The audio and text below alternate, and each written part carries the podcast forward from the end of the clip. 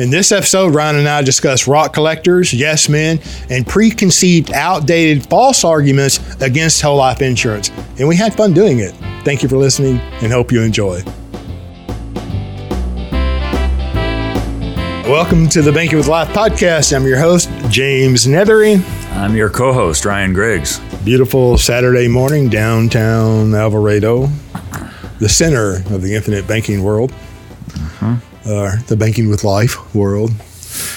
Uh, so, Mr. Griggs, you know, got all fired up on the topic and wrote a dang good article because of it. Thank you. And So- uh, Some background. Yeah. yeah, no, go ahead, fill us in. so every now and then, there's a, a Facebook group, private Facebook group for Nelson Nash Institute authorized IBC practitioners. Uh, I'll check in every now and then. Anyway, somebody, this is June 2021.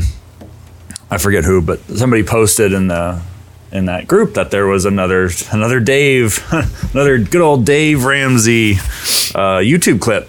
So Dave does this. My understanding is that Dave does this radio show, uh, and then they're filming it on on they're video recording it while he's doing it, and then they take these little clips. They're like seven to ten minutes long each, and then they, they put them up on YouTube. In fact, just before we turned the everything on today, I was scrolling through his YouTube. I mean, there's I mean it's like video after video after video after video. I mean, it's, it's a lot of stuff. Um, but I think the re- the reason they're able to do that is they do it the live radio show that I think is daily and for like several hours, and then they cut it up. I mean, that's a lot. That's a lot of talking.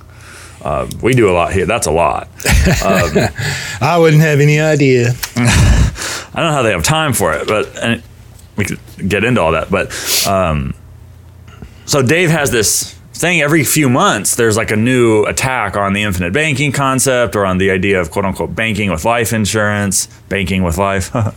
uh, the last one was in November of 2020, and that didn't come to our attention until sometime after it had been posted because we did for our, the episode for New Year's. We talked about it on Yeah, we talked about it because on New Year, on that New Year's episode, you showed up on a Saturday and hey, have you seen this? And no, I was aware of it, but you know, I know where my dog relieves themselves in the yard. I don't need to go wallow in it, right? Okay, I'm just saying.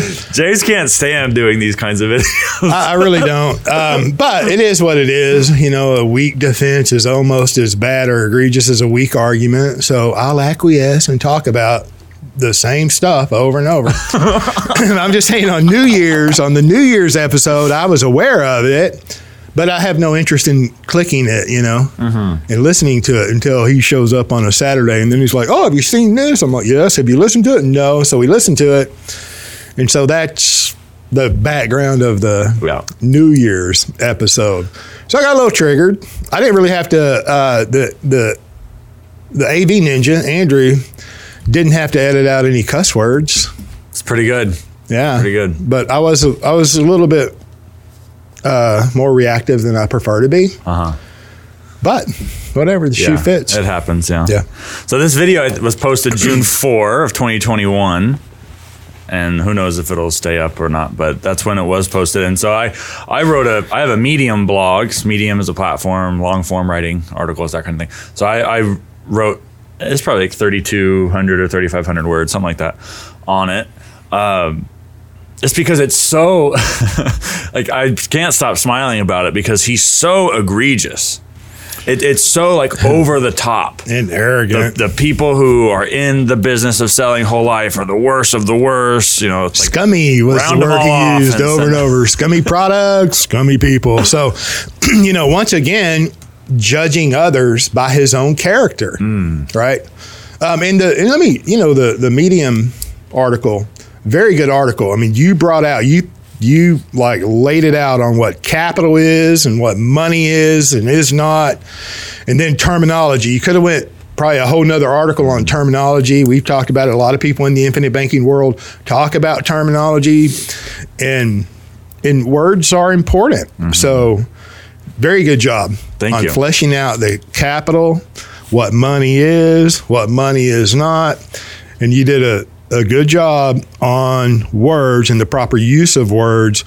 I'm just saying you could probably write another article or two on the proper use of words. Something maybe even I think that, you know, correct terminology mm-hmm. would be more worthy than talking about some hucksters in the church. Yeah. You know, it's like, and, and, and don't misunderstand. I'm just getting down on the level, and you talk about scummy this and scummy that.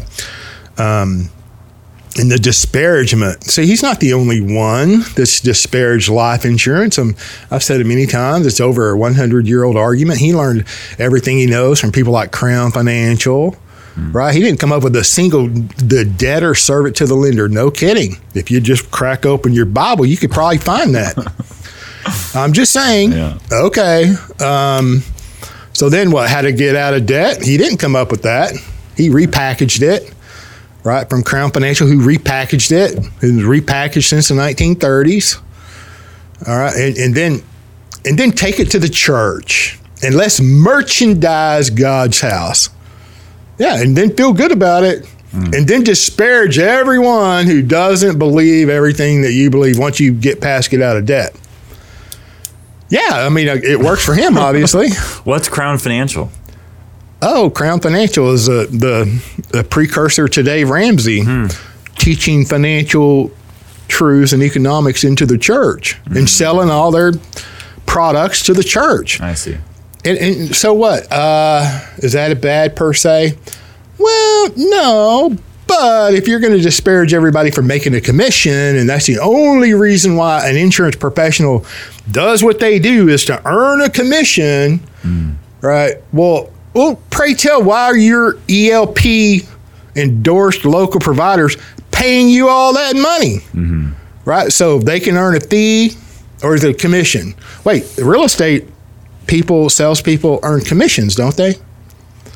And financial advisors, if there are any, I don't know how you, you go from, you know, uh, you know, some guy, successful individual in the church, and then all of a sudden you're going to become a financial advisor to all of the people in your church that are paying God knows how much money to find out that you shouldn't be in debt, mm-hmm. right? And then how to get out of debt. Okay, so I, I digress. I mean, I don't want to get completely down on his level, but if you disparage somebody for making money, commission, fees, or whatever, but all of your people are doing the same thing, and that's what you're promoting. It's like the pot calling the kettle black, Yeah.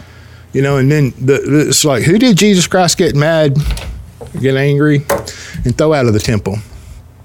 The money changers. Well, tell me what what more is, is uh, the hucksters in the church? Nothing but money changers and rehashed information in the form of books and courses is their medium. What's Yeah. the difference? That's that's one thing that and I know it puts me in an interesting position because it's like, so I was baptized in uh, 2017. Yeah, 2017. So I, here we are. 20, here we are. 2021. Thank you. Yeah. It's almost four years now. So I didn't grow up in this. Yeah. Right. But now I'm around a lot of Christians often. Right. You clients, people in the infinite banking concept world.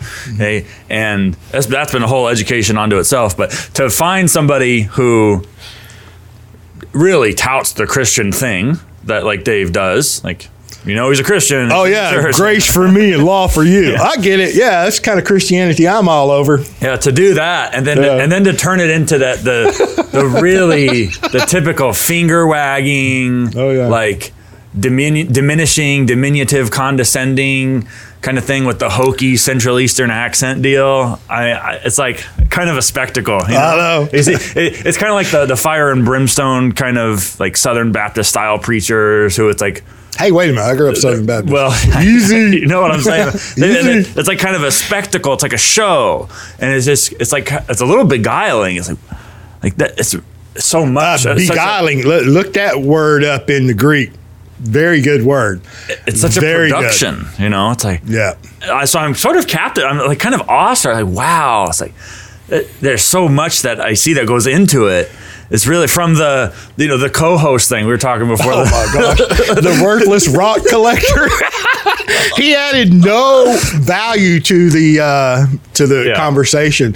The three and a half minutes that I had to endure. Look, if you haven't watched it, I'm not telling you to go. I'm not going to tell anybody to go watch it. But if you know, want to know what we're talking about specifically, we're referring to the co. There's a co-host. So Dave does the show. He's got a co-host. Which Did is, they have to pay to be on there? I just wonder. I know. I, so uh, my first impression of watching these little clips is that this guy is paying to play. If there's if, if people aren't familiar, like if you're a service providing professional of some sort, there are local radio programs, podcasts, oh. people all over the country who will offer you the opportunity to pay them to go do like a, a an interview, a quote unquote interview. Or you can write a book for. that way too, right?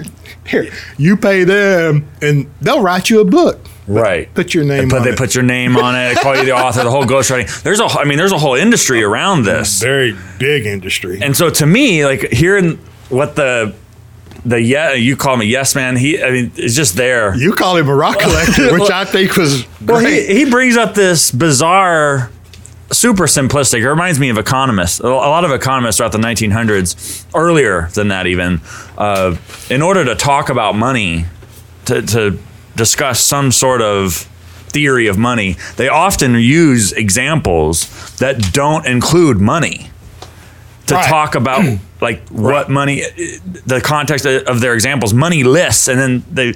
Friedrich Hayek did this whole thing about capital. His whole book on capital doesn't include money. It's like, how do you do that? How do you talk about capital without talking about money? Uh, so it's a really popular technique. And of course, this guy is not thinking he's some sort of economist. He's using their techniques. I just thought it was a funny similarity is that he's like, you know, in whole life, if you take your money and you pay it to a life insurance company and then you're going to get the money back and then you're paying the con- company interest to use your own money, it's kind of like taking rocks from one side of the yard and putting them to the other side and taking them back. It's like, okay, so you're a rock collector. right. Just don't, don't feel bad about it. Just call you, know, Call it proud of your collection. This is this is a, I couldn't help it. Okay. Um, yeah, it doesn't even make any sense, Dave. But this is the power of marketing. I mean, the message here is really look into stuff. I love that people call and get advice on this.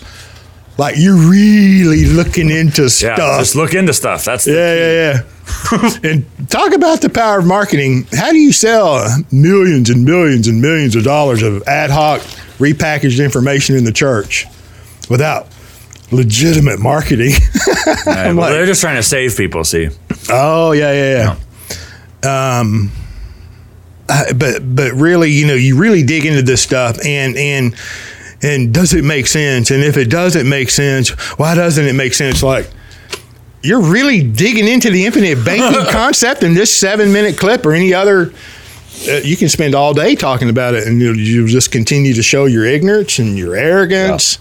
Um, but you're not really digging into anything. I mean, let's let's Yeah. be real. But hey, uh, so to just answer, keep making the money in the church, man. to answer to answer your question, I, my my Wait, impression what is was that- my question?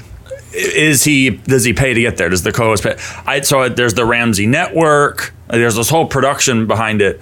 I, I get the impression that these are those ELP type people who just pay for the top tier of the marketing funnel. So like they're working with they take they pay for the most referrals. They pay the most, or I don't know. Maybe they, they don't all pay the same. There's different levels. I can be an LP, not me, because I write whole life insurance, and I wouldn't want to be. Oh, there's somewhere for you to fit at any place in the funnel. No, I'm much you wanna sure. No, no. As soon as you say whole life, everybody strokes out, right? so no, I'm just saying. I know the local realtors, like you know, uh, everybody's a realtor, right, or a loan originator. While the market's up, when the market crack, crashes, they're all going to move over to the life insurance industry, right? But if they're still there, you know, they're paying 250 500 1500 dollars a month to be an ELP. I don't know. You got it. that's a lot of money, right? So you must get a lot of referrals from all of the, um, you know, the the little the people that that buy into this fake narrative that you don't need life insurance and. And whole life comes from you got to pay your premium for your whole life. Oh my gosh, it makes me want to throw up my, my mouth a little bit. It's like, no, whole life comes from you'll have coverage your whole life, unlike term, unless you die early. Yeah. Right. So I'm just saying the guys or the people, the professional, quote unquote, that pays the most for the referrals. Well, what's new in the financial world there? Right. Nothing. Okay, Just dressed up and put on camera. exactly. Well, they must have an awful lot of clients, and, and I'm sure that's just I'm like sure they do. one more level. You know, you pay this amount, you get this amount of information, or this many report. You pay this amount, you know, then we'll put you in some ad somewhere, and then you pay this amount, and you can sit up here on stage. I don't know. I think that's one of. I think another tier is probably like a co-authorship or a forwarding. Sure, You know, the guy But that listen, we don't we don't have to collector. have facts, do we? I mean, can't we just talk about conjecture and innuendos and then using ins- use insulting language? Yeah. I mean, Well, we're having fun. I mean, I will get to what I think his the problem is there. Like, I, I do want to be technical about it, uh, like I am in the article. But there, there is stuff like the aesthetic of the whole situation that is worthy of commentary. Like, you've got a person who is clearly adding nothing in terms of the rigor, the substance of the, the content. We'll call it what you want of the conversation uh, yes, man. there's nothing there. Yeah, there's it's just so that Dave's not the only one talking, right? And so to mix it up or whatever, because there's no value add. I Well, they have more I'm than sure- one camera, so they need to justify all the cameras to have different angles. I yeah, know. I, to justify the production cost, to justify the business expense, to pay less in tax. I don't know what it is, but there's it, it's a there- there's a production team behind it. There's clearly a, a very conventional strategy. I don't know the rock collector guy. I'm sure he's great. This is just the one little bit of time that I've seen him talk, so it's not really about him. Try to keep it about the ideas that are so, that are so difficult. But when when they go on and they're so critical, like rock collector guy says, you know, the, the whole life people are liars, they're manipulative. You know, it, it's all personal ad hominem attack. It's it's not. Let's here's like here's a notion. Let, let's listen to what the people who are in the infinite banking concept or what they call self-banking which it really it all Wow. comes down to the ibc if, if if they really wanted to take on the merits of what we others are talking about they would actually refer to what we say right? The because when i when i listened to this and was thinking of writing something because i know my people enjoy it uh, I mean, I, I really wanted to find like what was what's the core error. Like, w- there's all this pomp and circumstance, and you can criticize the production and the whole marketing spectacle and all that. And I think all that's worthy. But when you get down to it, like, where's the crux? Where's the core of the error? Right. So Dave Did goes. you find the core of the error? I think so. I think so. Perfect. I don't. I mean, there, there's at least some that explains where everything else comes from. As far as I can tell so far. So Dave's thing is, if you're going to pay for insurance with whole life, you're going to pay, you know, quote unquote, 20 times more than you would pay to a term provider for the same amount of death benefit. Right, and Dave says for the he always says for the same amount of insurance. He doesn't distinguish between insurance that lasts your whole life versus insurance that lasts for a Yeah. shorter amount of time, and that that's why it's cheaper. We don't have to be technical if we're just being, you know, using emotions Right. So that, and but that's, innuendos. that that's where it starts, and then he says, "Okay, so you're overpaying for all this insurance. So a very small portion of your premium actually covers the cost of the insurance. The rest goes to a savings account." Ninety-five dollars out of a hundred. Right, and and these are all air quotes, right? Because this language is not good. It's inaccurate. It goes to a savings account, and the savings account earns very little to no interest. Well, doesn't Right. no? If if that were true, and it's not, how does the insurance agent get all those god awful commissions? If five dollars Well, that, going that, for their that that's why like uh, uh, that big chunk that a, a big chunk of your premium that doesn't go to insurance that doesn't go to your savings account goes to the agent making the commission is the allegation right that well, which argument's true? They're they're mutually exclusive. I think his point as long as for him as long as for him the amount of the premium that's covering the cost of insurance is very small he can lob whatever bomb he wants at the rest right Sure. all, all he has to show in his mind is that the consumer's getting scammed because he's a consumer advocate on the way here i was watching some of his other videos just to see like how long he's been doing this Oh my god! I know, I know, but he's been doing it for a long time. And fair play, he's consistent over time. This is consistently the message, right? You overpay for death benefit.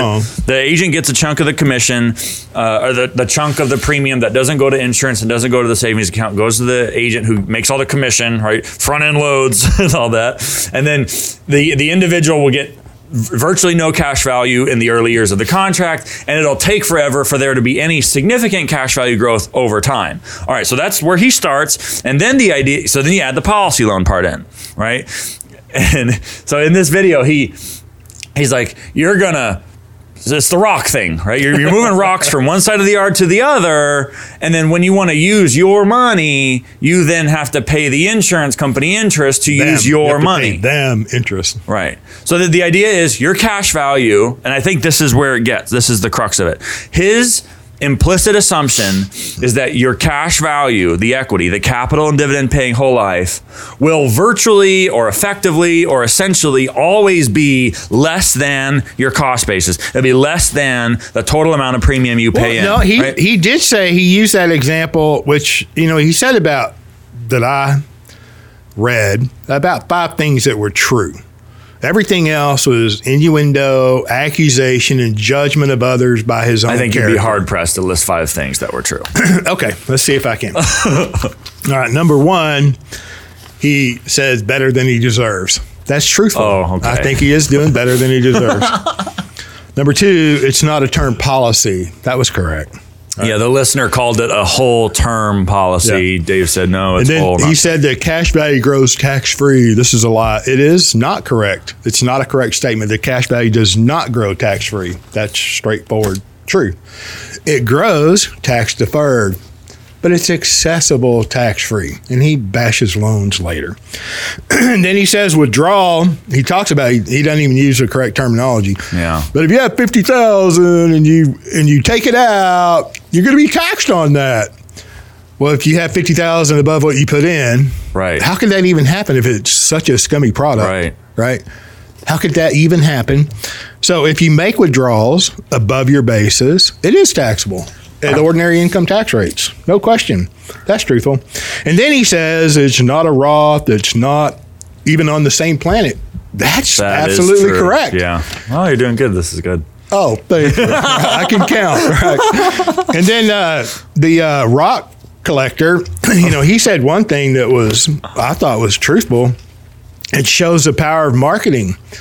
You know, it's like the only thing. I, I mean, the just look at that whole program and how they've infiltrated the church like a cancer and tell me how successful marketing is. They're a prime example of how successful marketing is. Yeah. So, marketing does work. Tell you what, there's plenty of people in the IBC and related world who wish they could be as successful at marketing as Dave Ramsey. Oh, no question. Oh, no Yeah. question. The the Wall Street loves him. yeah. Yeah. All right, so let me, let me chase this down. So I do agree that he does grant the poss. I just there was a I did you did with five. Good job. I'm impressed. Plus one for the rock collector. So there's he does grant the possibility that there could be a gain. I remember exactly what you're talking about. Two thirds about the way through, he's like he refers to that fifty thousand dollars, and it's not clear whether he's referring to fifty thousand dollars of cash value over and above the cost basis, or just fifty thousand dollars of cash value without reference to the cost basis. It's not. It was not. well, but the me way it, it has to be above your basis for it to be taxable. for it to be taxable. So, I mean, But even if you have cash value in excess of the cost basis, Mm-hmm. if you haven't received the cost basis back in some form of other distribution, even if you have a, a cash value gain, you take a cash value gain and you take a partial surrender, but you take a partial surrender and receive a distribution that's less than the cost basis, there's still no taxable. Yeah, no question. So life insurance is is uh, FIFO accounting, first in premium, last out. Right, FIFO, first in, first out. I'm sorry, first in, first out. Right. So if I have anything above my basis, you're exactly correct. The basis comes out first. And it is not taxable. Oh, because it's a return of premium, it's a return of capital. Um, period. Yeah. You know, whatever terminology you want to use. And then withdrawals above that is no question taxable at ordinary income taxes. So I, I think that's why Dave. So I, I think the presumption is the the cash value will always, well, virtually always, basically always be less than the cost basis, and gosh. and so that could.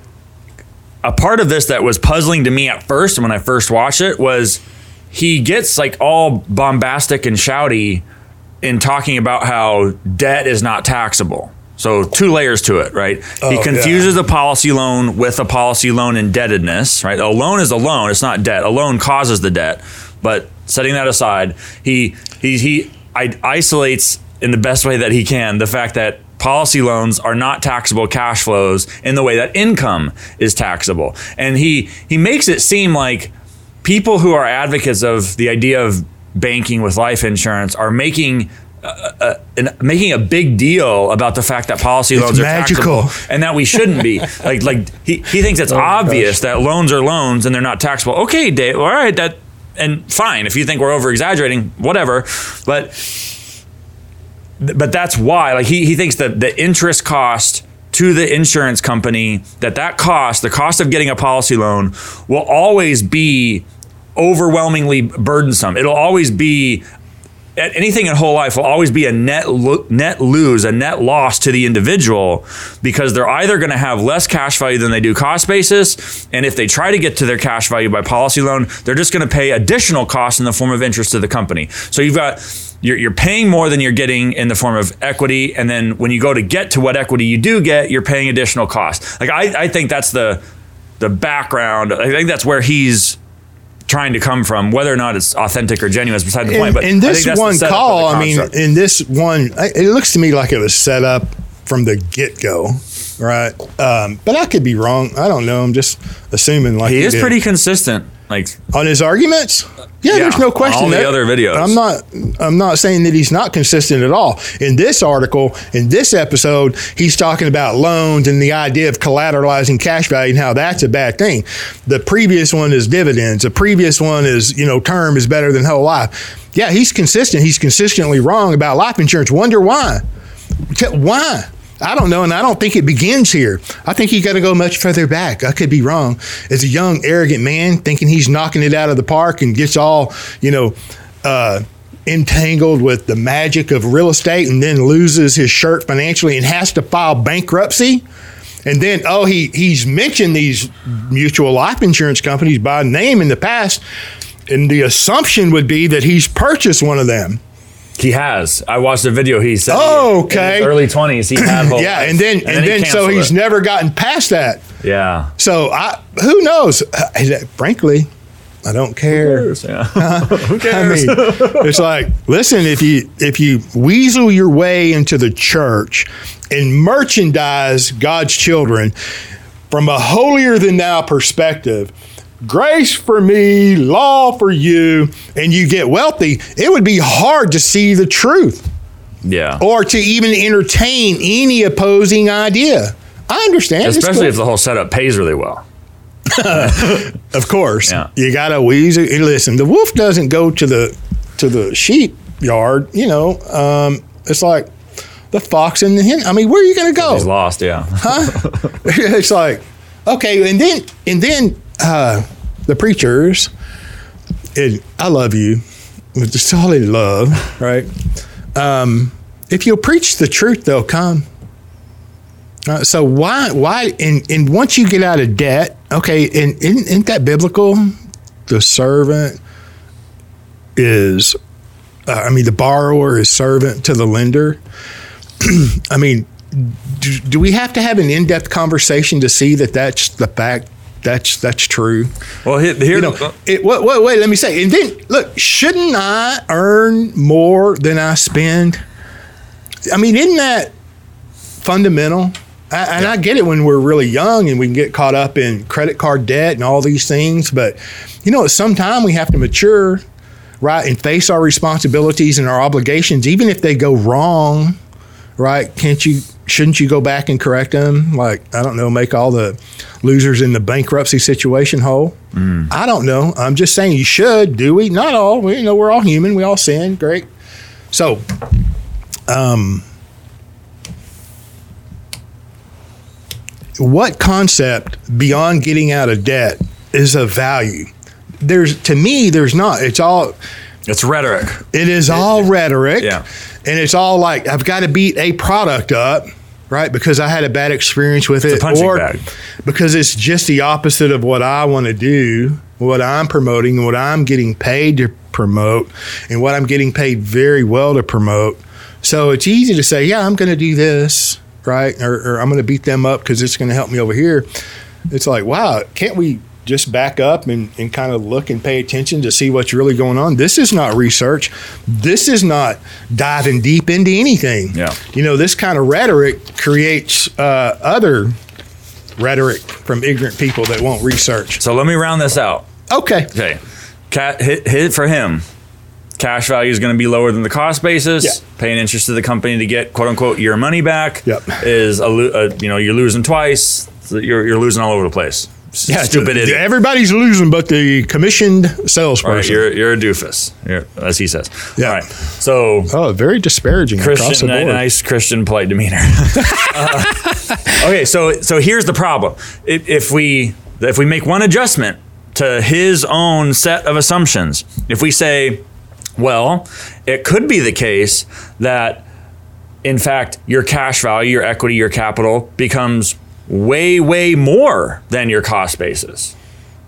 Like that might even be one of the reasons we're doing this in the first place. Is Yeah, but would it- whole would life it- is somewhere where you can build way more capital, way more cash value than what you pay in. Like if you assume that, like the the implicit assumption or the the implicit implication is that for Dave is the cost associated with accessing whatever value you do build, whatever value you do build at the in the contract in the in the form of cash value at the company, whatever value that is, the cost of getting to it is going to, in the form of interest or you know just lack of liquidity, those costs are going to exceed whatever value you get. Right. So the the the the, the scenario where we consider the possibility that you've got way more cash value that the value accumulated in the contract it is actually greater than the costs involved with getting to it. Like if, if that were the scenario well what then? Would would quote unquote banking with whole life would uh, in- intentionally deliberately building up cash value in whole life be a bad thing if all the value you could accumulate was greater than the costs involved with getting to it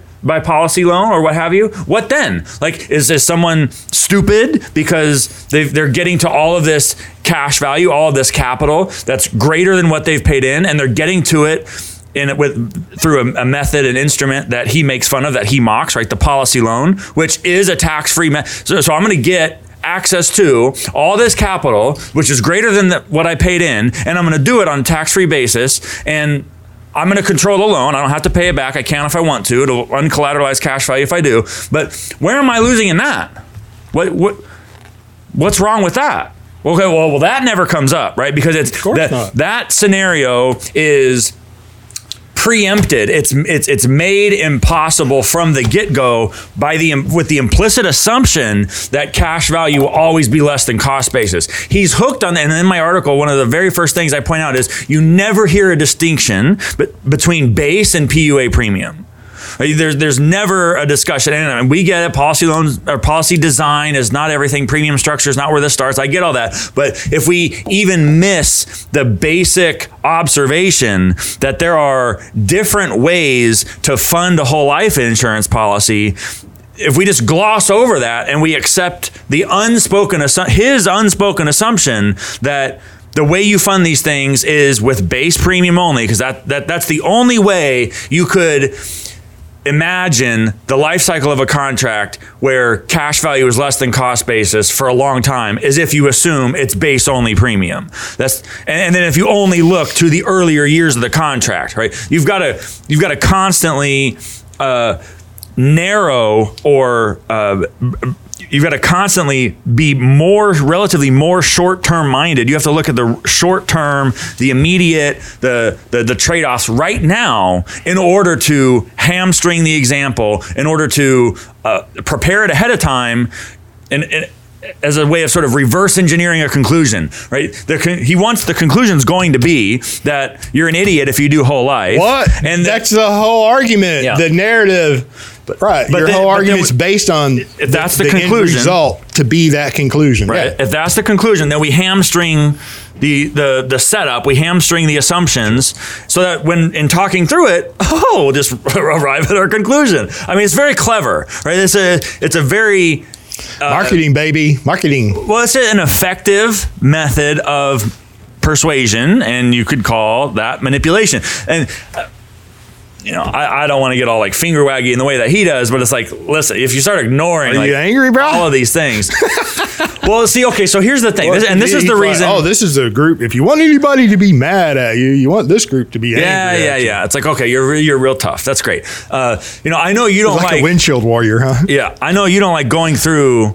like the people who are like popularly deluded, like the guys like this, like the financial entertainment people. It's like we're saying the same thing over and over again. But here's my thing: I have clients who have, and I say this in the article, who I know have benefited No in question. some way Yeah. from consuming stuff that he puts out. Now, whether that has to do with the content or the rhetoric, I think a lot of the stuff has to do with the rhetoric. And I'm not even, I don't want to be too harsh on that because some people need a certain style uh, of rhetoric in order to get motivated to do things Right. that you and I might think are kind of basic like hey it's okay to you know not be enslaved to a conventional debtor it's okay to make Yeah. more than And you sometimes spend you need to come off angry and and uh, and and arrogant Yeah. for certain people, right? They need the strong man argument. It's like, oh, I don't know what to do, but he seems confident, or Right. they seem confident, so I'm going to do. it. I get it. And and so, and for some people that and some people in the past have been in a place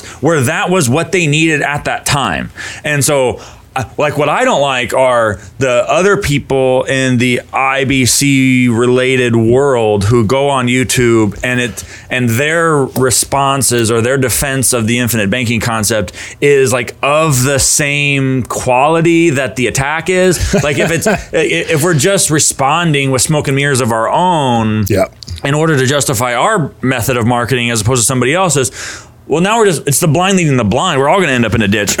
like, I, I, that's why I want to go like to the very core of the problem and, and, and say, okay, well, I, I get what, like I, in the article, I try to, it, it, I hate that it's become so popular, but steel manning, right? Trying to make somebody else's case as good as you can for them hmm. and then dismantling it. Like he takes the opposite approach, right? It's a, it's the classic straw man kind of thing where you fictionalize the, Yes. the opposition, right? The, the, his way of doing it is that all life insurance salesmen are like in the November video trying to sell a dividend or you know we're all scummy or manipulative or liars, right? So we straw man that. You know, how hard is it to be better than a, a lying Right. manipulative straw man, right? Ooh, clever, you know. Uh, but then you get the thousands of views. And so Yeah. it's you know, there's an app, there's a market for that, and it's worked for some people in the past. And if people have gotten value out of out of it, I don't want to be hard on that. Like, great, if you're if you're no longer if you attribute your no longer being beholden to a conventional lender because of the content or rhetoric of what Dave Ramsey has told you, great, yay, that's awesome. I mean, fine, but the when we when we turn to like a more sophisticated kind of thing when we're when we're trying to solve problems like uh, the banking solving for the banking function systematic optimal long-term capital accumulation the the the rock example and the straw man You can't. Yeah, it's like you, you you can't. you've got to. You you know you're pointing out assumptions here, and and they go further back. The assumption that term insurance is better than whole life solely based on the premium that you pay for the death benefit. Of course, term is cheaper than whole life when you look at a premium, out of pocket premium. But you can't. You have to discount every everything else, right right? the uh, the fact that whether the death benefit will even pay at natural mortality is never considered with term insurance. And if you're like, well, you know, I'm not gonna, I'm not gonna live to age 80, so if I buy a 30 year term at age 50, I'll be fine. And then the assumption continues that I'm gonna take that difference in premium, and it's not $95 to the savings account, five dollars to the death benefit. But if it was, if it were that great and that simple, if you take that ninety-five dollars then and invest it right into that long-term growth stock mutual fund at twelve percent, year over year over year over year, right? You're going to outlive the need for death benefit because you're going to pile up all this capital yeah probably in a tax deferred account. Oh wait, the Roth is out there. Oh wait, you can only put six thousand dollars a year into a Roth. plus some catch up. Well, have fun. I know you can do the backdoor conversions. I get it. So the assumption is that term is better than whole life based solely on the premium. Discount to every other characteristic on whole life insurance, and the just the miss, um, the M. It's, it's a lie. He uses the word lie. It's a lie to say, well, the whole life came up with, or the the reason it's called whole life is because you pay a premium your whole life. No, he says they take your money for your whole life. Oh, there you That's go. why it's whole Oh, life. they 'cause take your money. Take your money. You're getting took for that's why it's called whole life. Yeah, I wonder how long Dave Ramsey's going to take the church's money, his whole life or theirs. I don't know. It's just a question. So, in the very beginning of all of this is there are assumptions that n- are not addressed in this one episode or the previous episode. Maybe if you string all of his episodes together, all the assumptions will be clear. Yeah. And then I listened to one. He had an insurance person on. The guy's been the insurance broker for 35 years, and it was almost like he was a plant because what? Eh, Well, I don't know. The questions, the things that I would say if I called in, which I never will, uh, would have been very different. Like, you know, my, it question, Uh, the question would be like, who who told you that it takes 30, 40, however many years to, to get cash value equal to or greater than your your cost base? Like, who hmm. who told you that? And like, I wonder what he would say. You know, nobody asked that. We can go watch all the videos you want. Nobody asked it. If, if somebody were to go on and say, "Hey, Dave, what's the effect on cash value growth if you split up the premium you pay to the company across the base and the PUA premium?" Nobody asked him that question, right? Like what I, the, the sycophancy is what it is. It's like somebody calls in and they're, you know, it's like, oh, Dave, you know, tell me the answer, you know, please. And so he like Just mention the word whole life so he can go on his, you know, uh, apparently ad hominem, you know, off the cuff response. Yes, and it does. It comes off like improvisational, and he looks to be articulate in the moment. I just wonder how much of that is not planned ahead of time because it. If you just listen to the, the content of what they're saying as opposed to the rhetoric, so like I was saying before, I understand the rhetoric could have gotten people out of a poor situation in the past and that okay fine great but rhetoric only goes so far and i know i get triggered and i'm like charismatic and emotive and all that stuff but i hope at the end of the day and i always try to check myself the the substance should be here like we need to be really clear on the technicalities of this so that it's not just flourish and the appearance of authority And not you know verbally abusive. Right. Because Or just manipulative. So arrogant. It all, it's all manipulation. There are some there are some other assumptions. You know, the the other assumptions are that whole life, this premium, and then the savings account attached, which is hogwash, but that assumes that you're not ever going to do anything with that whole life policy, that you're not ever going to invest because that's a comparison, Buy buying term and invest the difference and put it in a long term growth stock mutual fund, then wrap a qualified plan around it. I mean, how cozy can you be with the federal government and Wall Street? I mean, how how oh wait, and they they're on your side, right? Wall Street's on your side, right? and the federal government's on your side, right? Yeah, yeah, yeah. Okay, the insurance companies may not be on your side either. I get it, but it's like, oh wait, um, can you control the market? No. Can you control the tax rate? No. Can you control inflation? No. You can only control your own actions. And and a lot of people can't even control what comes out of their mouth or their own actions, right? So I get it. So we all have an opportunity to strengthen our discipline. I've said it before. I'm fresh out. I don't have any extra. Right? But if I do control my cash flows, and I happen to be purchasing whole life insurance. Oh, wait, full disclosure, I'm a commissioned life insurance agent. I'm also a an investment advisor and I get paid fees. Uh, so just because I buy life insurance, that doesn't mean I'm not doing anything else. You know, Right. just narrow it down. I'm not ever going to invest in real estate. I'm not going to put my children through college, and I'm not going to do this, and I'm not going to do that. Um, it's the same method. The straw man, the emotive.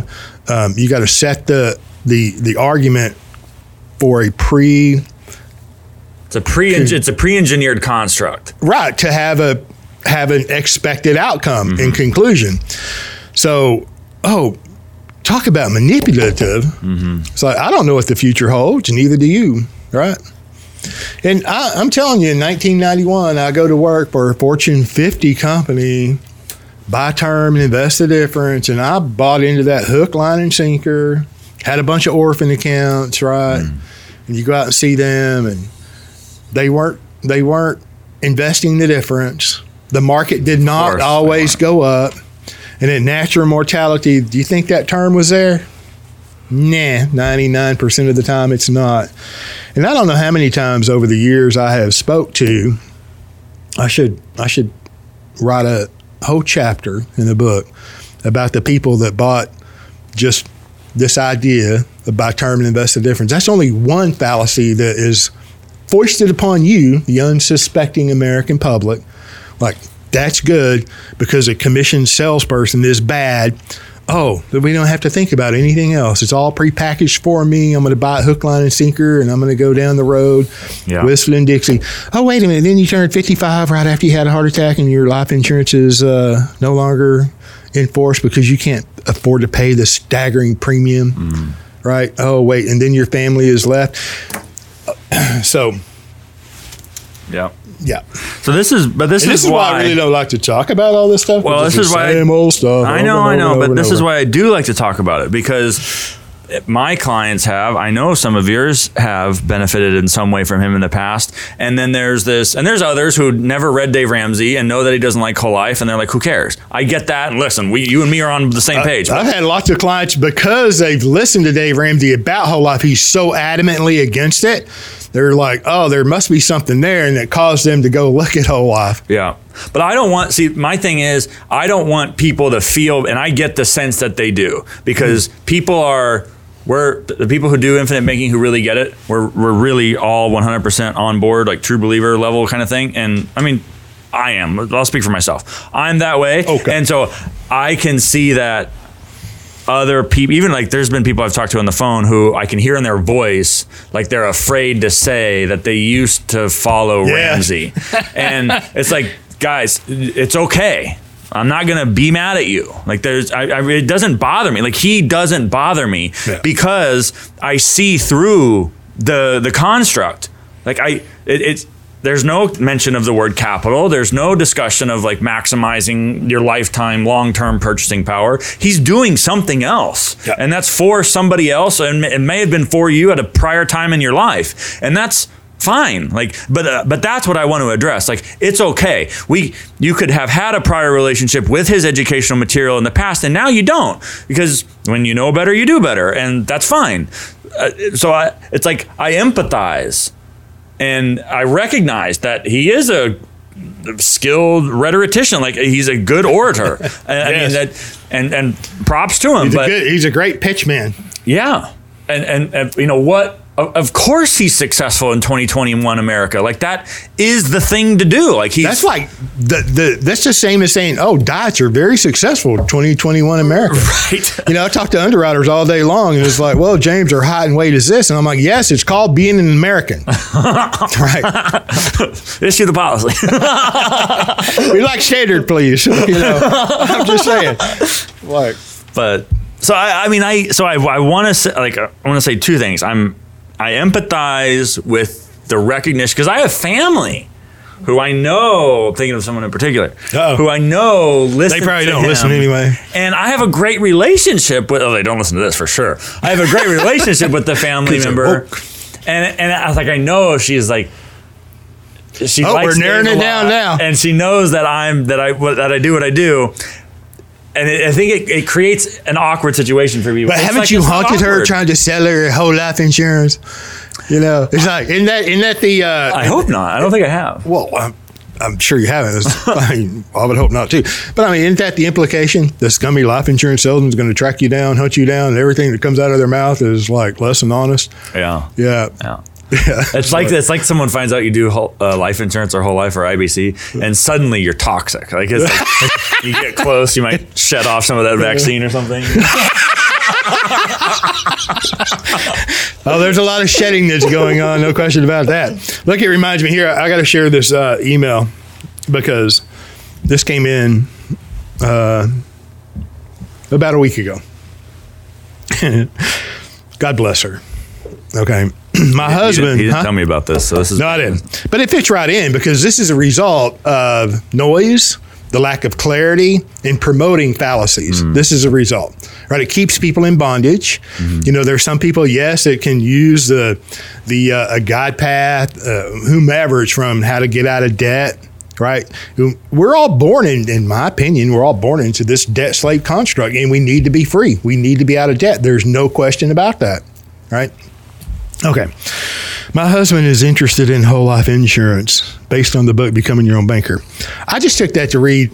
He is, I'm not. He reads, I don't. Oh, you told Okay. me about this. Yes. Okay. Um, I'm seeking information to understand the process to make an educated decision. Please, there's over 100 hours of video and audio at no cost on this channel. At no cost. If you, I don't know, read the book that your husband wrote or read, yeah. right? Be on the same page if you're if you're married. It's okay to be on the same page, right? Um, so if you really want to know and understand, and you want information, it's available at no cost or low cost. You can spend three hundred dollars buying Nelson's two books and a six and a half hour uh, DVD series, and you should be pretty much golden. And then if you talk to somebody who is educated in the infinite banking concept and not just out trying to do a click funnel or low tripwire, you know. Um, okay. She wants to make an educated decision, but she doesn't want to read and she doesn't want to. She just, just answer a few questions. Like, let's narrow down to the dividend. Let's narrow down to the policy loan interest rate. Let's narrow down to the life insurance company rating. Let's narrow down to one singular thing that, that I can disagree with because I don't want to do it like my husband does. I don't know. I may be reading too much into this. All right, I'm like the uh, amazing Kreskin, you know, Johnny Carson. I know I'm showing my age. It's okay. Uh, all right. I know who Johnny Carson is. All right. Well, do you know who the amazing Kreskin is? No. Well, you have an opportunity to find out. All right. We currently both have term life. Perfect. I see you've, you know, buying that Kool Aid of buying term and investing the difference. Oh, but no, we're we're we're relatively young, and we don't even max out our Roth IRA. Exactly. You're doing exactly what half of what you're told to do or encouraged to do, and not the other half. Right? We're self-employed with three toddlers. I can't think of a I can't think of a, a business or a family with three toddlers who doesn't have a ferocious need for capital. I mean, this is the very reason that you should read the book that your husband read. The very reason. Yeah. Right? Okay. Now, I'm not looking for a sales pitch. Good, because we're fresh out. right? Um, there's, you can go uh, pitching where I grew up is in the game of baseball or woo. okay.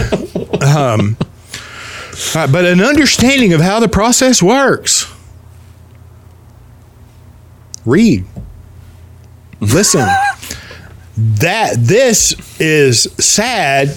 This is a sad result of listening to noise and remaining ignorant, remaining in the state of not knowing what to do. Right?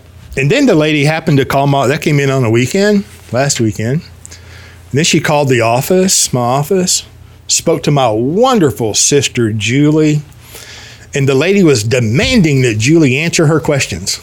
Oh, I'm sure that went well. yeah, it didn't go well at all.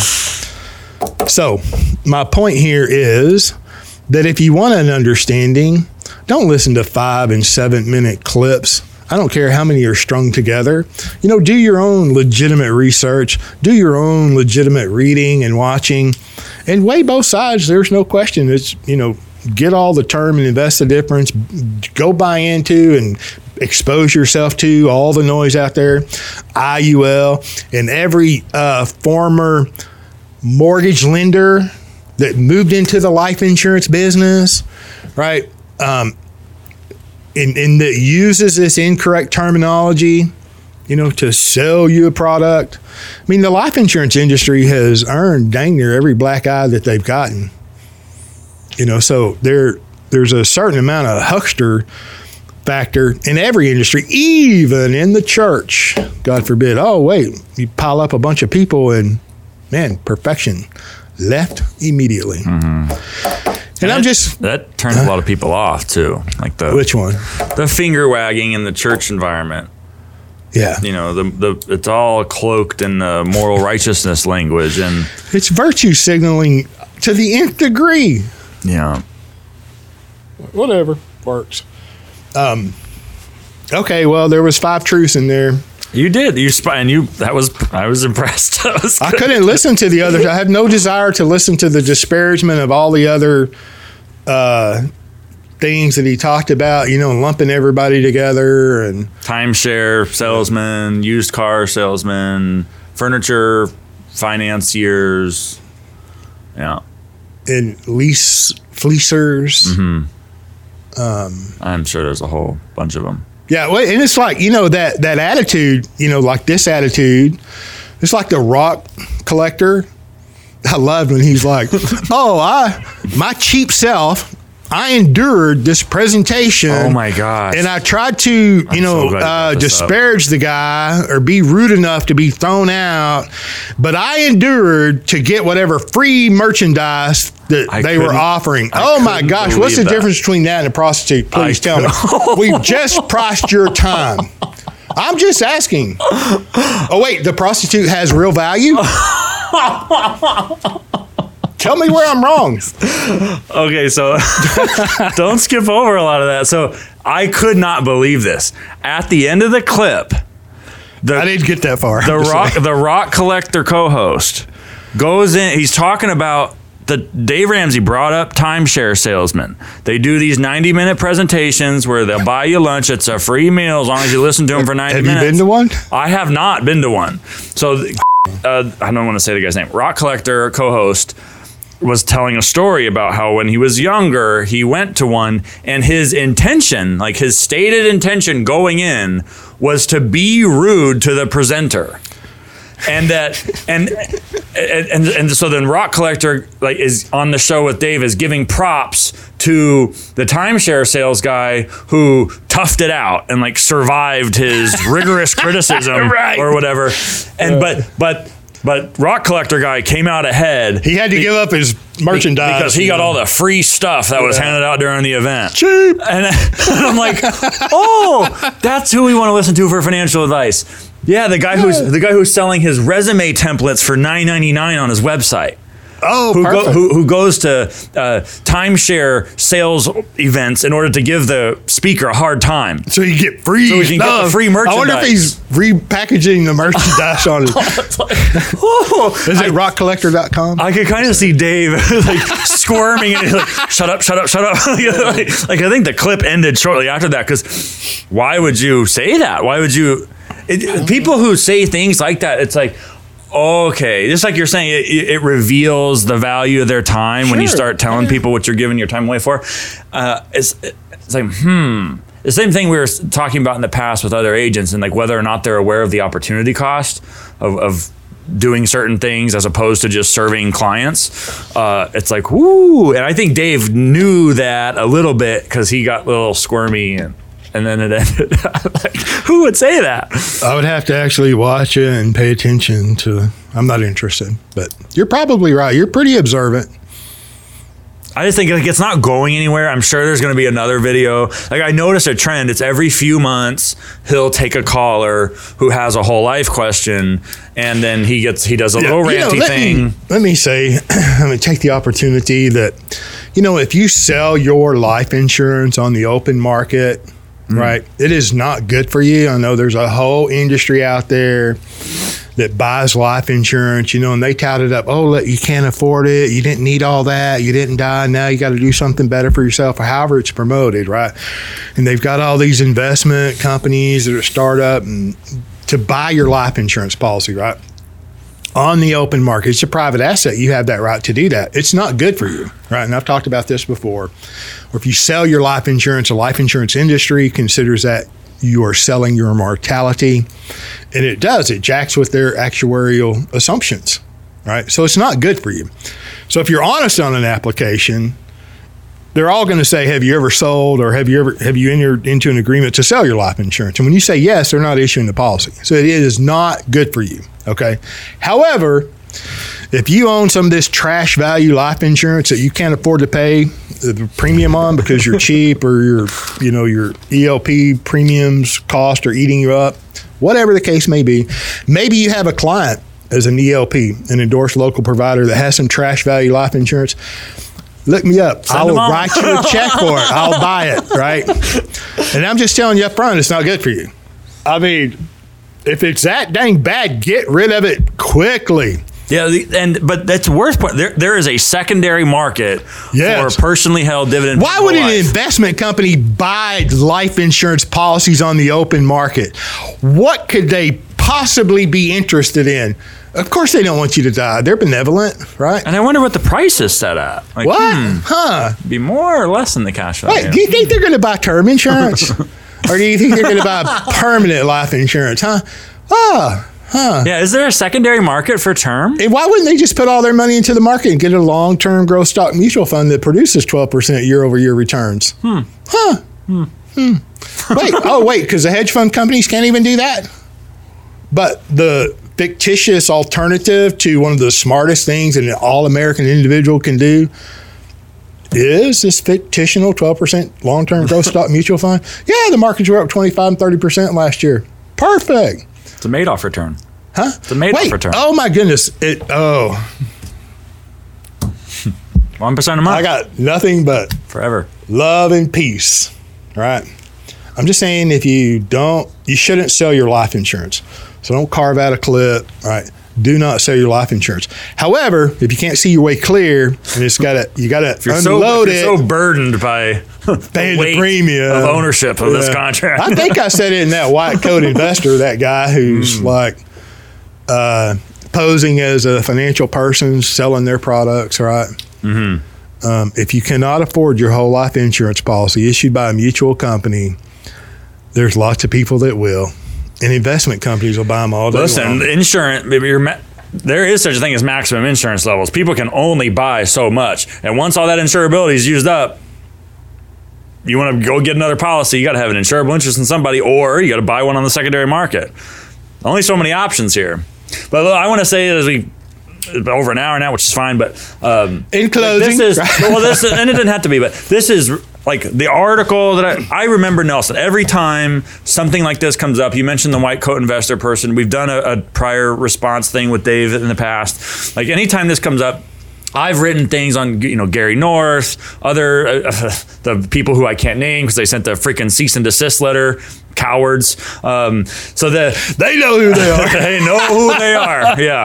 Um, Anytime this comes up, I'm, I remember Nelson and that Gary North experience when he was still with us. He was, you know, on the phone with me. Listen, don't- you know, don't spend all that time in the dark. Focus on the light. Don't get down in the mud with them. Focus on the good. You know, let that be. And but then he went the call back saying no. You know, it needed to be said. There, it, you know, the, the Nelson and called dark- him back after the one article. Yeah. That's the callback that you're referring to. to say no, it was right, and it, does- the the light and darkness thing. You know, we want to focus on the light. We want to stay in the light. We don't want to mess around in the dark or uh, hang out in the noise or in the mud all the time. And I get all that, but at the end of the day, those are metaphors and in reality it's not as easy to see what's dark what's mud or what's noise and so we kind of presume when we use that language that we know what that is that we know which things fall in those boxes Yeah. but that's not the case, and it's it, it might be the case for me or for you or for other people who know. But for uh, for new clients, for current clients, for people who have been surrounded by this, maybe their whole lives, if not you know throughout generations of their family, people think in this kind of way. It isn't easy for everybody to. S- separate the two and to see what the noise is and to see what the truth is or to see light and dark and so all, my what what I hope I'm accomplishing in writing the article and bringing it up on the show and wanting to talk about it now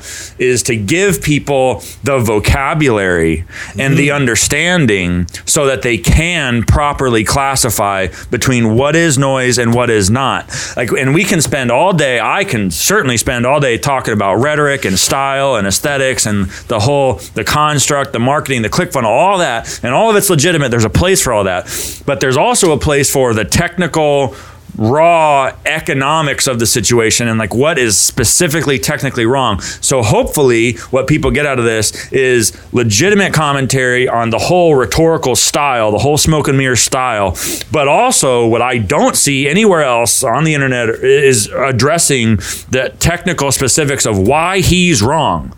And I think in the article I do that. I think it's got something to do with the misunderstanding of cash value and, and how it grows over time relative to your cost basis. I, I think because he doesn't get that or because he refuses to talk about things in those terms, he doesn't understand how a policy loan, which is a tax free cash flow, as long as the policy is not a MEC, would be a really great thing. Uh, and that prevents, it hamstrings the whole discussion so that we can't talk about all the other layers about the idea that capital attracts opportunity, right? We can't talk about how the landscape of economic possibility changes when you, the individual, knows that you can get to more money, more capital by contract on demand when you want to use for what you want, right? We can't even have that discussion and, and talk about what financial life could look like because we're hamstrung by an example that is pre engineered to achieve a desired outcome right? And so, and that's all the rhetoric. That's the setup. That's the construct. And we do need to articulate and isolate and identify that so that people can see it for what it is. But it is also, at the same time, there is content that's being you know force fed through that construct and we do want to deconstruct or debunk the, the content too and so the the problem technically is that I think he has a misunderstanding of cash value. It's not money. Cash value isn't money.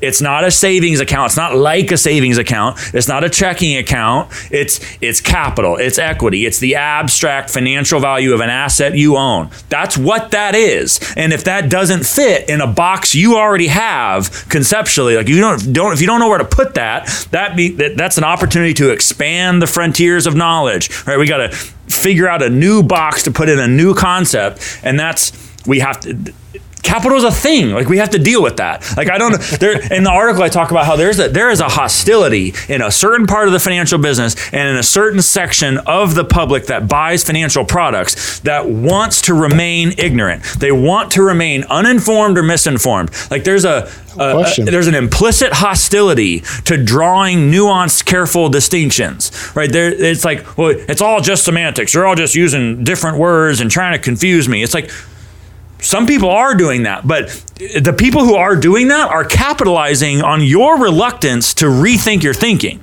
Right? That's why the bombastic, rhetoric heavy, content light style can be so successful online, is because we refuse to engage with the underlying economics of the situation.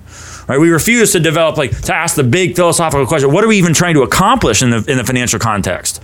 Like specifically, actually, literally, not figuratively, not metaphorically. Uh, the debt snowman and the you know having all these metaphors. It's like the rocks in the lawn. It's like, oh my God, like at some point we have to get irritated by that. Like that has to, uh. at some point, that has to not be enough.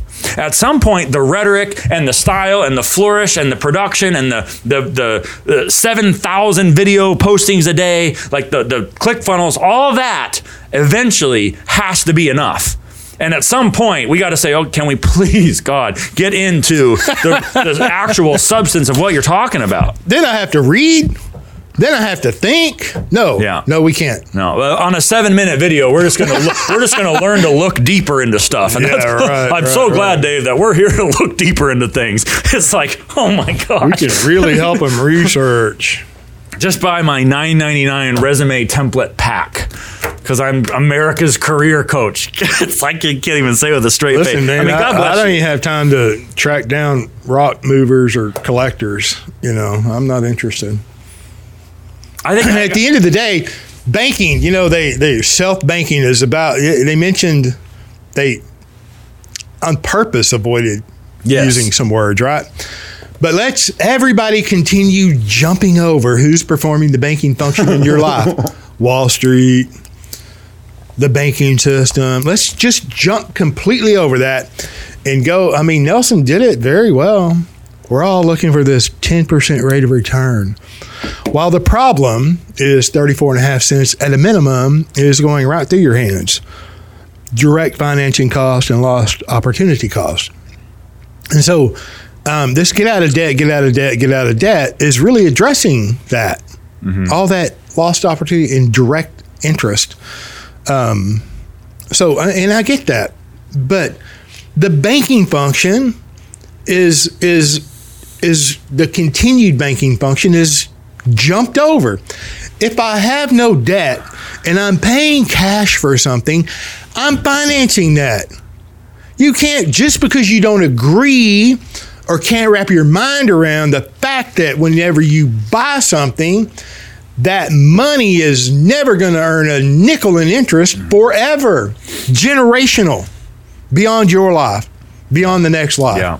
I mean, so if we jump over that and then just focus on the big, mean Wall Street or the big, mean, you know, life insurance industry or the big, mean commission guy, but then you're, as Nelson used to say, you know, you're swallowing camels and straining at gnats, mm-hmm. which is biblical. I mean, that's where he got it. So, oh, the ELP provider, he's got to, they've got to have an income. Just don't call it commission. Oh, wait, that's what you call it in real estate, right? Commissions and fees.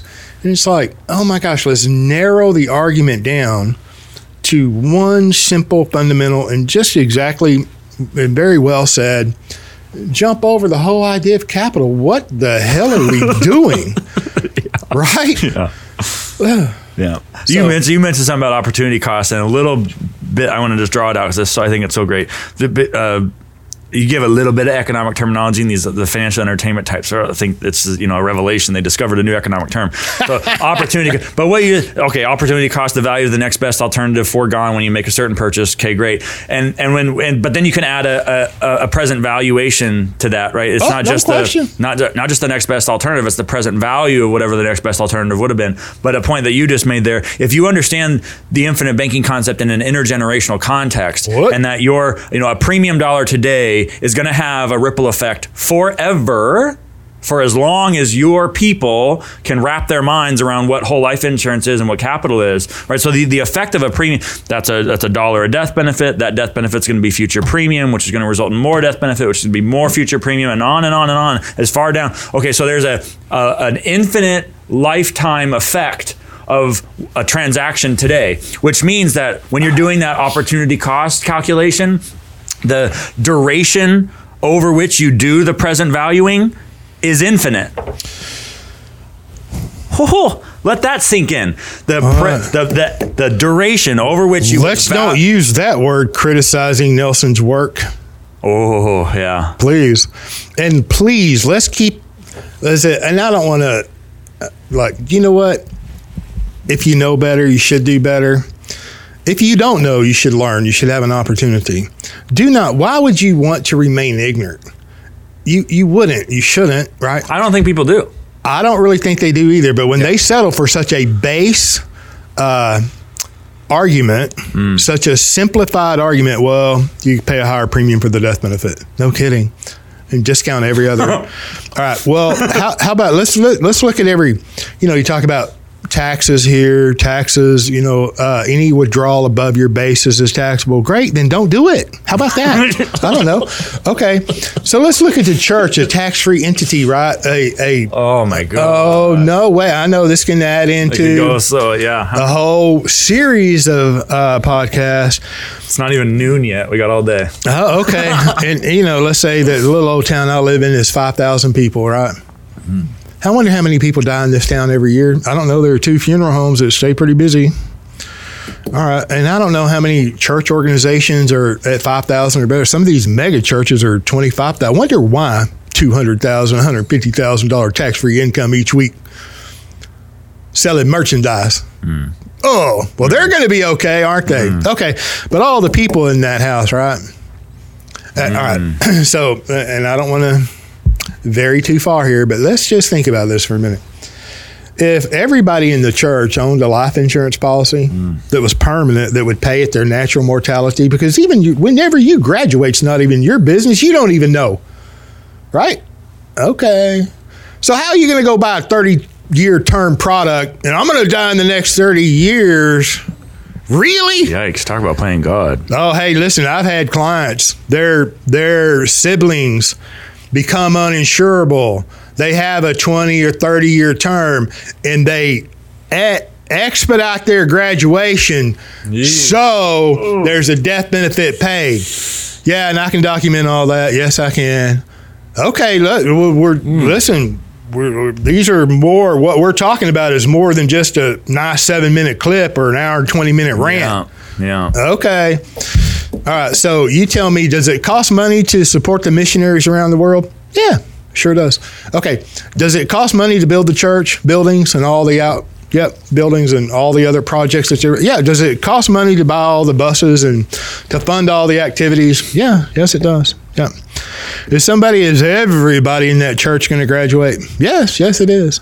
Oh, but wait a minute now if uh, and, and, and I'm just talking about their tax exempt status, so we can have a whole conversation on that. Really, I'm going to give, I'm going to grant you a tax exempt status, so I'm going to mute you on what you can and cannot talk about. All right, even if life insurance premium and cash values uh, were tax free, and they can be right, no question. Would I give a dang what the federal government says I can or can't talk about? No, I wouldn't. But until we get there, hmm. you have I don't know 100, 500 people in a congregation that are that are you know, the church has to put their money somewhere. Right? Why wouldn't they buy life insurance? Because they don't understand all the characteristics of life insurance. Why don't they? Because they're willingly taking the low hanging fruit. This really sounds good from this guy who's making a ton of money selling merchandising in God's house, and so, and he's arrogant and he's a bully. So I'm I'm attracted to that. And half the elder counselor works for Edward Jones, and Oh my gosh! let me tell you what you talk to you and you ministers, you know this. You talk to a minister or preacher, an evangelist, or whomever about life insurance or anything different financially that they're doing is like, whoa, well, my biggest donor is an investment advisor. You can't, I can't do that. I can't do this. Really? And tell me how free you are. Tell me how free and independent you are. oof, Yeah. So you can't have true freedom without financial freedom. I don't care who I don't care who you are. So I'm just saying there's a whole um, topic subject. You know, Nelson used to say if uh, if uh, with charitable giving and life insurance, you could change the world, and you could. but if we can't talk about it in the church, you know who's really losing. So there are results. There, there, there. Uh, you know, there are ramifications of what we do and how we say things that we say and what we push and what we promote. and that that's why the IBC has to be individual. Right? It's What? Gotta be. It has to be bottom up. It can't be institutional in any respect. It's not going to be force fed through the universities, and it sure ain't going to be force fed through the church. Right? It's not going to be force fed through Wall Street. any institution. Right? It's not going to be on. You're not going to find it on any kind of Wall Street or Wall Street enabled program or any big production thing. Right? It, it's got to be direct to consent. Only like using the terminology, but it's got to be direct to the individual. That's It's the, in the bottom up. You know, the whole idea of life insurance and mutuality is at the you and me level, free contract with free people at the you and me level. I don't want somebody else telling me, dictating what I do or what I don't do, or the agreements and relationships that I can enter into. Yeah. And it's actually that simple. It is. Like we don't have to. I have clients all the time who are, and God bless them, they're just trying to do better. I get it, but they want to know how best to use their cash value, or how best to use a policy loan, or how best to use their capital, and. It's like okay, that you know, and we've talked. I've talked about it before on the podcast. uh, Capital attracts opportunity. Who knows what opportunity is going to come your way? It's and it's by the way, it's also okay to systematically build up a whole bunch of capital. In fact, that's the point. That's the point. Listen. is just to build up a whole bunch of capital. you will increase your uh, ability to recognize an opportunity. The more capital. so underemphasized. It, it is. I'm telling you. it, it's it's mutually causal, right? Like the having a lot of capital itself affects your ability to identify opportunity. What? Right? It- It's, it's as if to know what the right use of the cash value would be, you've got to first build it. Like, and, and then you'll know. the opportunity will make. but I got to know now. Yeah, which I get. I mean, I got to know what's going to happen in the future, as unknown as it is. I got to know now. Which is why I really love what you've said in the past. It's like the and maybe something came before this, and you, you'll tell me. But the part that I always hook onto is that the idea is to prepare to be called. That's Leonard E. Read, Uh huh. What was Nelson. the first part of it? Nelson's mentor. Do you remember? Go only where There, called, There you go. Yeah. But, But- be prepared. but be worthy, Worthy. to be called. So you have to prepare to be worthy. There you go. I'm telling you. That's that is that's the philosophy right there. And then E. building capital is how that's done. That's right. Well, perfect. I'm glad you ranted on for that last 10 minutes, sir. Opened up a whole new This frontier. is. I think people like these episodes too, where we're discussing what else is out there. I know you don't like doing it, but there is good things come from it. Well, what I and these, don't people, these poor people are getting beat up every day. and taken advantage of. Yeah. Oh my gosh. Yeah, yeah. I'm just trying to save people. I'm not don't get me wrong, but I do. I'm trying to encourage people, right? Yeah. I want to encourage you that you can become your own banker. You do not have to be beholden to the third party lender or Wall Street. And you can lay the, the groundwork, be the example for your future prodigy. Mm-hmm. You step up, show them how it's done, and quit listening to the noise. Unless you know you're arrogant and that arrogance, you know, resonates with you. If the rhetoric that grace resonates. for me and law for you fits you, keep keep going. Is it's like no problem. There's lots of it. Yeah. You spend all day, spend all year. You But- spend another COVID season doing You know, it. listen. All right, are you angry? You know, it's like you people are the. If you're going to have anybody to be angry at you, it's these people. I'm and I'm really not. And you know, people that, and that's why I wanted to address it in the way I have today. Is that people are like uh, they're afraid to mention the name Dave Ramsey on the phone with me. It's like guys, it, it it's okay. Like I, it, it it's not going to bother me. It doesn't. My heart goes out to the people that I have spoke with, and and of course, it, it, I mean, if we're beholden to, I mean, if we're drowning in debt, nobody wants to remain there. Yeah. Right? So, uh, the method of getting out of debt, smallest balance first. Oh, wait a minute. Living on spending less than you earn. What a concept. Okay.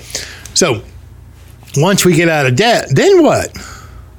You know, then what? And you don't pile up all this uber debt because you have an uber amount of discipline. It really boils down to discipline. And I go, I go back to this too with people with getting out of debt. The only reason, like the reason getting out, the reason having a lower number on the right side of the balance sheet is a good thing is because that means you're subtracting less from the left side.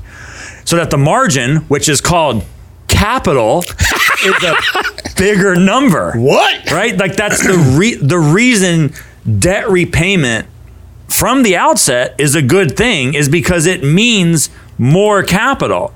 So it's the the debt repayment idle is couched within the broader landscape of building capital. And so if, if we want to not put the cart before the horse, we might first start with addressing, okay, do we have a system, a plan? Are we being deliberate? Are we intentional about how we build capital? So that when we go to do other things like pay off debt so that we can have more capital, we know what we're going to do with it. And if we don't, the opportunity will appear. It will appear. Which is why the, the which is why I'm really not mad about Dave because about all- Dave. what I see about what he, what he's doing. Okay, the debt repayment that's under that falls under the umbrella of optimal capitalization, and and he doesn't talk about capital anyway. So it, it's like he's just he's doing that thing, and that's okay. You know when He's got his stick that he's selling, you know, yeah and, and he, he's got to do everything to support that. You can't automatically or just all of a sudden be faced with the truth, legitimate, and then reverse everything that you've done for the last 30 years. I mean, can you imagine how much character it would take to do mm, that? yeah Oh, well, yeah. of his entire professional reputation would be gone. I mean, he he's built this brand of. Uh, which is the danger in building this kind of brand of just being hard on what other people are doing. Yeah, yeah. And it's like, well, my heart goes out to these people that have bought into this uh, beans and rice philosophy for 10, 15, and 20 years. Yeah. Teach it in their congregation, lead their family down that path. And then their health changes and they don't have mm. a death benefit at natural mortality and or they never accumulated this capital or when they did accumulate the capital in this long-term growth stock mutual fund savings account notice all of that wordage is not even correct. Mm. um, then it wasn't there. You know the market really didn't go up one way Einbahnstraße and or their uh, their business deals fell through, um, and or they had to be beholden to the third party lender anyway, and then the third party lender shows up when things go wrong and starts uh, accepting the collateral that was collateralizing the uh, non performing loan. Right? Oh, don't let's don't ever talk about any of that. Mm Let's don't talk. And so then the next generation, that big old windfall that could have been to the next generation or the next generation, not really going to be there. But, you know, they'll have another opportunity to, you know, do over. Yeah. I don't know. How many times do you want your people to do it over and over and over? I don't know. I, I, don't know. I'm Irish and Scottish. Hell, we've been doing it for centuries. you know. Yeah. Okay. Time is scarce. Got to break that off, man. All right. Well, I had fun. I hope this helps. I think it does. I hope it does too. People should have some fun with it, but I think that we did a good job isolating the actual technical economics of why he's wrong. And hopefully that serves people in some way. Well, thanks for listening. Bye, y'all.